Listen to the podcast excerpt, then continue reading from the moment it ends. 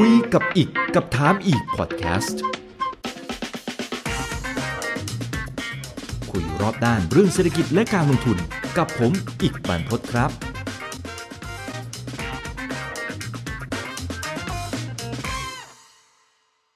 สวัสดีครับ ผมอีกวันพจน์จากเพจถามอีกกับอีกครับวันนี้ครับมีเรื่องหนึ่งที่คุณปู่ชลีมังเกอร์นั้นแชร์นะครับผมก็เลยจะมาเล่าต่อว่าคนรุ่นใหม่คนไหนก็ตามที่อยากประสบความสำเร็จนะ คุณต้องฟังข้อคิดเหล่านี้ครับ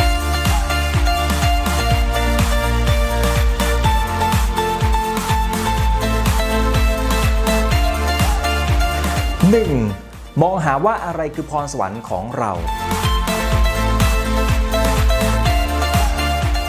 คือผมว่าต้องทำความเข้าใจก่อนนะว่าคนเราทุกคนเนี่ยมันจะมีทั้งด้านที่เราเก่ง ด้านที่เราไม่เก่ง ด้านที่เป็นจุดแข็งด้านที่เป็นจุดอ่อนถูกไหมฮะคนส่วนใหญ่มักจะใช้เวลาทั้งหมดเนี่ยไปกับการพัฒนาจุดที่เราไม่ถนัดอะเราไปเล่นเกมคนอื่นอะว่ากันเถอะนะครับในขณะเดียวกันจริงๆแล้วเราควรจะต้องทุ่มเท ไม่ว่าจะเป็นเรื่องของเวลา ไม่ว่าจะเป็นเรื่องของทรัพยากรอะไรต่างๆเนี่ยไปสิ่งที่เราถนัด แล้วเราทำได้ดีกว่าคนอื่น แล้วก็พัฒนาตัวเองไปเรื่อยๆ ถ้าเราทำแบบนี้วันหนึ่งเราก็มีโอกาสประสบความสำเร็จได้เช่นเดียวกัน แต่ใช่ว่าเราจะไปทิ้งจุดอ่อนไปซะทั้งหมดไม่ใช่อย่างนั้นนะครับเราก็ต้องพัฒนาจุดอ่อนให้มันเก่งขึ้นมาสักเล็กน้อย แต่ถ้าทรัพยากรมันมีจำกัดจริงๆเนี่ยไปทุ่มกับสิ่งที่เราเก่งดีกว่าครับช่วงแรกคุณปู่มังเกอร์เองเนี่ยก็โตมาจากบริษัทกฎหมาย แต่ก็ใช้เวลานานเหมือนกันนะครับ กว่าจะตัดสินใจ แล้วก็เบนเข็มตัวเองมาทำบริษัทลงทุนของคุณปู่วอร์เรนบัฟเฟตต์เบิร์กเชียร์ฮัตเวย์ครับคุณปู่วอร์เรนบัฟเฟตต์นั้นเคยพูดถึงคุณปู่มังเกอร์นะครับ บอกว่าจริงๆแล้วคุณปู่มังเกอร์เก่งโคตรๆเก่งมากอัจฉริยะเลยแหละ เพียงแต่ว่างานด้านกฎหมายเนี่ยไม่ได้ใช้พรสวรรค์ของคุณปู่มังเกอร์ได้อย่างเต็มที่ ประโยคนี้ก็ทำให้คุณปู่มังเกอร์ก็เปลี่ยนใจนะครับมาทำงานกับคุณปู่วอร์เรนบัฟเฟตต์แล้วก็ประสบความสำเร็จอย่างมากมายที่เราเห็น เพราะฉะนั้นการที่เรารู้ว่าเราเก่งด้านไหนพรสวรรค์ของเราคืออะไร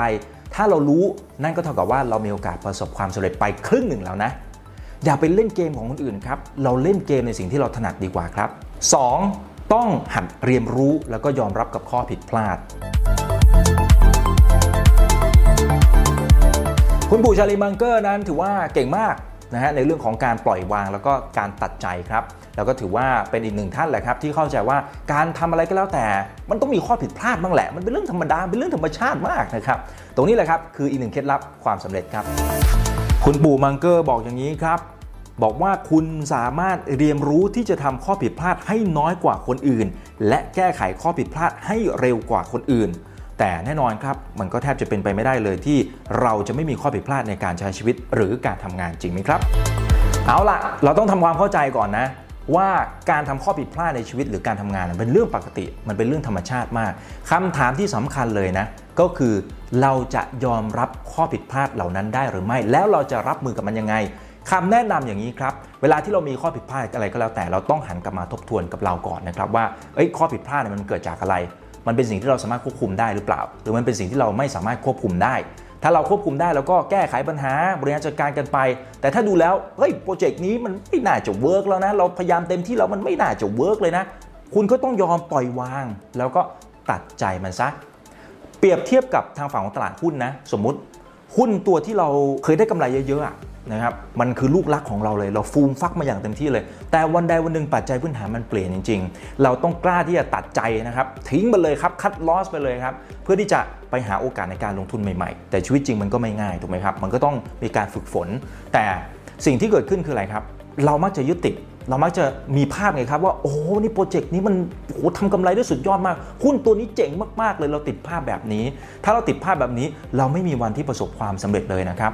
คุณปู่มังเกอร์ใช้คำพูดที่บอกว่า ถ้ามีคนมาถามนะ ว่าตัวเขาประสบความสำเร็จได้อย่างไร เขาจะบอกอย่างนี้เลยครับ คือความสามารถในการปล่อยวางจากสิ่งที่เขารัก ความสามารถในการตัดใจในสิ่งที่เขารู้สึกว่ามันไม่ work อีกต่อไปแล้ว นั่นคือเคล็ดลับของคุณปู่ชาร์ลีมังเกอร์ครับ 3. การที่เราบอกว่าเราไม่รู้บางครั้งมันก็โอเคนะ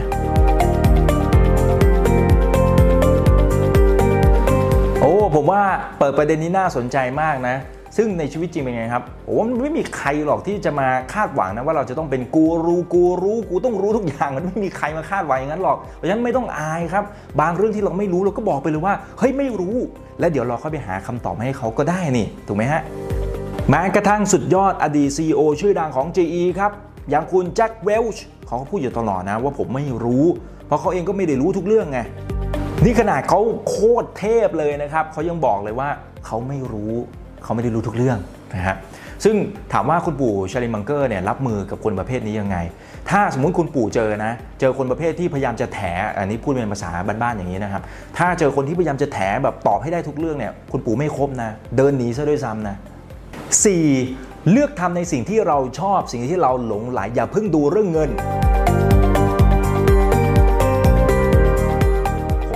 เนี้ยเป็นสิ่งที่น่าสนใจแล้วก็สำคัญมากๆสำหรับคนรุ่นใหม่นะคนไหนที่เรียนจบใหม่ๆเนี่ยนะครับอย่าเพิ่งไปดูเรื่องตังนะว่าเฮ้ยงานนี้ให้ตังเยอะแค่ไหนยังไงนะครับให้ดูว่าเราจะเรียนรู้ทักษะอะไร เราชอบหรือเปล่า เราลงไหลกับมันไหมนะครับมันมีทางไหนที่เราจะชอบแล้วเรารักในสิ่งที่เราทำหรือเปล่า ถ้ายังไม่ใช่คุณก็ต้องมองหากันไปเรื่อยๆนะครับเทคนิคหนึ่งที่คุณปู่เชลมังเกอร์เอามาใช้คือ ลองให้นึกดูก็ได้นะว่าเฮ้ยตอนที่เราอายุแบบ 80-90อะ แล้วลองนึกย้อนกลับมาดูว่า เรายังทำอาชีพนั้นๆ หรือทำงานนั้นๆอยู่หรือเปล่า เราชอบหรือเปล่า ถ้าเราชอบคุณก็ทำไป หลายคนติดกับดักนี้นะคือมองแต่เรื่องตังค์อะครับว่าเฮ้ยงานเนี้ยให้ตังค์เยอะฉันลุยไปเลยทั้งที่คุณอาจจะไม่ได้เรียนรู้อะไรจากสิ่งนั้นก็ได้ และนั่นส่งผลเสียในระยะยาว แล้วนี่ก็คือเคล็ดลับความสำเร็จที่คุณไม่จำเป็นจะต้องรอจน 80-90คุณปู่เนี่ย93 เลยนะครับ ไม่ต้องรอถึงตอนนั้นแล้วค่อยมาหางานที่ชอบนะ คุณสามารถทำได้ตั้งแต่ตอนนี้และเดี๋ยวนี้ครับ 5. จงพิถีพิถันในการเลือกหัวหน้าที่คุณอยากจะทำงานด้วย คือหลายคนอาจจะคิดไงว่าเฮ้ยเวลาที่เราไปสมัครงานเนี่ยเขามีสิทธิ์เลือกเราอย่างเดียวเออมันก็จริงอะแต่มันก็จริงสักครึ่งหนึ่งนะครับ สมัยนี้เนี่ยเรามีโอกาสเราก็มีสิทธิ์ที่จะเลือกหัวหน้าที่เราอยากจะทำงานด้วยเหมือนกันนะ ก็เป็นคำแนะนำที่คล้ายๆ กับคุณแจ็คมาเจ้าของอาลีบาบานั่นแหละครับ ที่เขาบอกว่า 3 ปีแรกหลังจากที่เรียนจบอะ มันเป็น 3 ปีที่แบบโหหัวเรียวหัวต่อที่สำคัญมากๆเลยนะฮะคือเลือกหัวหน้าที่เขาจะสอนงานคุณเลือกหัวหน้าที่เขามีจิตใจดี เลือกหัวหน้าที่เขาจะสอนทักษะในการใช้ชีวิตของคุณ ถ้าเจอเนี่ยคุณไปทำงานเขาเลย คุณไปเรียนรู้เต็มที่เลยนะครับแล้วชีวิตคุณมีโอกาสประสบความสำเร็จแน่นอนในระยะยาวนะถ้าเป็นกรณีของคุณชาลีมังเกอร์เป็นไง ตัวเขาชื่นชมคุณปู่วอร์เรนบัฟเฟตต์มาก ในมุมไหนในมุมที่คุณปู่วอร์เรนบัฟเฟตต์นั้นเรียนรู้ตลอดชีวิต lifetime learning ถ้าไม่มีทักษะตัวนี้นะ ผมว่า Berkshire Hathaway นั้น มาไม่ไกลขนาดนี้หรอก ถูกไหมฮะ ซึ่งถ้าคุณอยากประสบความสำเร็จเนี่ยนะครับ จงหาหัวหน้าที่คุณชื่นชมที่คุณชื่นชอบที่คุณเคารพที่คุณทำงานด้วยแล้วเอ้ยสนุกสนานและมีความสุขครับ 6. อย่าคาดหวังสูง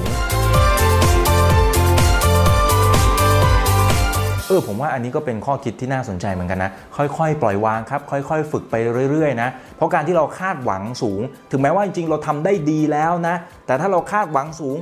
เท่ากับว่าเป็นไงครับ เราก็ผิดหวังเหมือนกันใจเราก็เป็นทุกข์ทั้งๆที่จริง ๆ เราทำได้ดีแล้วนะ เพราะฉะนั้นลดความคาดหวังลงมา แค่นี้ใจเราก็เป็นสุขละ เราใช้ชีวิตมีความสุข โอกาสประสบความสำเร็จก็อยู่แค่เอื้อมครับ 7. ต้องใช้ชีวิตอย่างมีความสุข หัวเราะไปกับการใช้ชีวิต แล้วก็มีความสุขกับความสัมพันธ์กับเพื่อน รวมไปถึงคนในครอบครัวด้วยผมว่าหลายคนอาจจะลืมข้อนี้ไป อันนี้เป็นคำแนะนำที่คล้ายๆกับบทสำรวจของ Harvard นะครับที่ได้มีการทำสำรวจออกมานะครับว่าคนที่เขามีโอกาสประสบความสำเร็จ แล้วก็มีความสุขในชีวิตเนี่ยเขาให้ความสำคัญกับเรื่องไหน